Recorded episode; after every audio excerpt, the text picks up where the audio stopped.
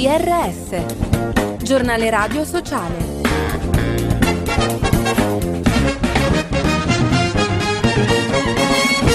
Bentrovati all'ascolto del giornale radio sociale da Fabio Piccolino. Mare di sangue, eventi come quello di Crotone si possono evitare cambiando immediatamente approccio al tema dei migranti e con politiche serie di accoglienza e inclusione. Lo dice il Forum del Terzo Settore all'indomani del naufragio a largo delle coste della Calabria. Secondo AOI, il governo italiano deve prendere atto della responsabilità che si è assunto nel bloccare gli aiuti a chi fugge da violenza e morte. Ai nostri microfoni la portavoce Silvia Stilli. Vietando applicando i soccorsi multipli e tra l'altro applicando la regola adesso dello sbarco in porti molto lontani e anche il blocco delle navi per periodi più lunghi delle navi del soccorso umanitario, questo è sempre successo. La Guardia Costiera da sola non ce la può fare condizioni di mare come in questi giorni abbiamo visto bene cosa succede. Tutta questa gente scappava dall'Iran, dall'Afghanistan, da zone di guerra. Sostegno necessario. Dopo il terremoto in Turchia e Siria è opportuno valutare l'impatto sul benessere psicosociale delle persone colpite. È il monito di azione contro la fame che spiega come soprattutto nelle prime settimane i sintomi più diffusi siano depressione, ansia e disturbi del sonno.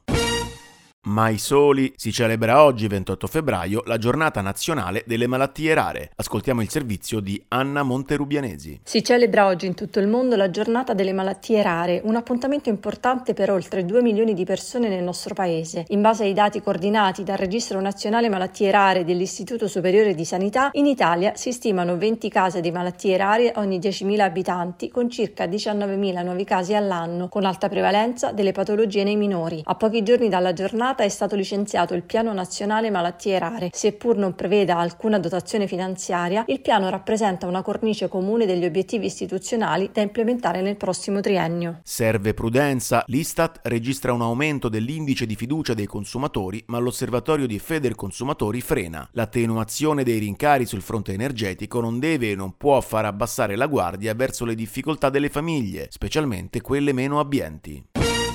Arte per tutti, a Napoli nasce il centro interdisciplinare Opportunità Espressive rivolto a talenti di tutte le età, impegnati nella recitazione, nella scrittura creativa, nella musica, nel canto, nella danza, nella coreografia e nell'arte circense. Il progetto nasce da un'idea di Lello Arena in occasione dei 70 anni dalla nascita di Massimo Troisi. Senza barriere, la pratica sportiva come moltiplicatore di opportunità, il calcio come strumento privilegiato per garantire diritti e favorire l'inclusione delle persone con disabilità intellettive e relazionali. Sono questi i punti focali del protocollo di intesa firmato tra la Federazione Italiana Giuoco Calcio e Special Olympics Italia. E con questo è tutto, approfondimenti, notizie e podcast su www.giornaleradiosociale.it.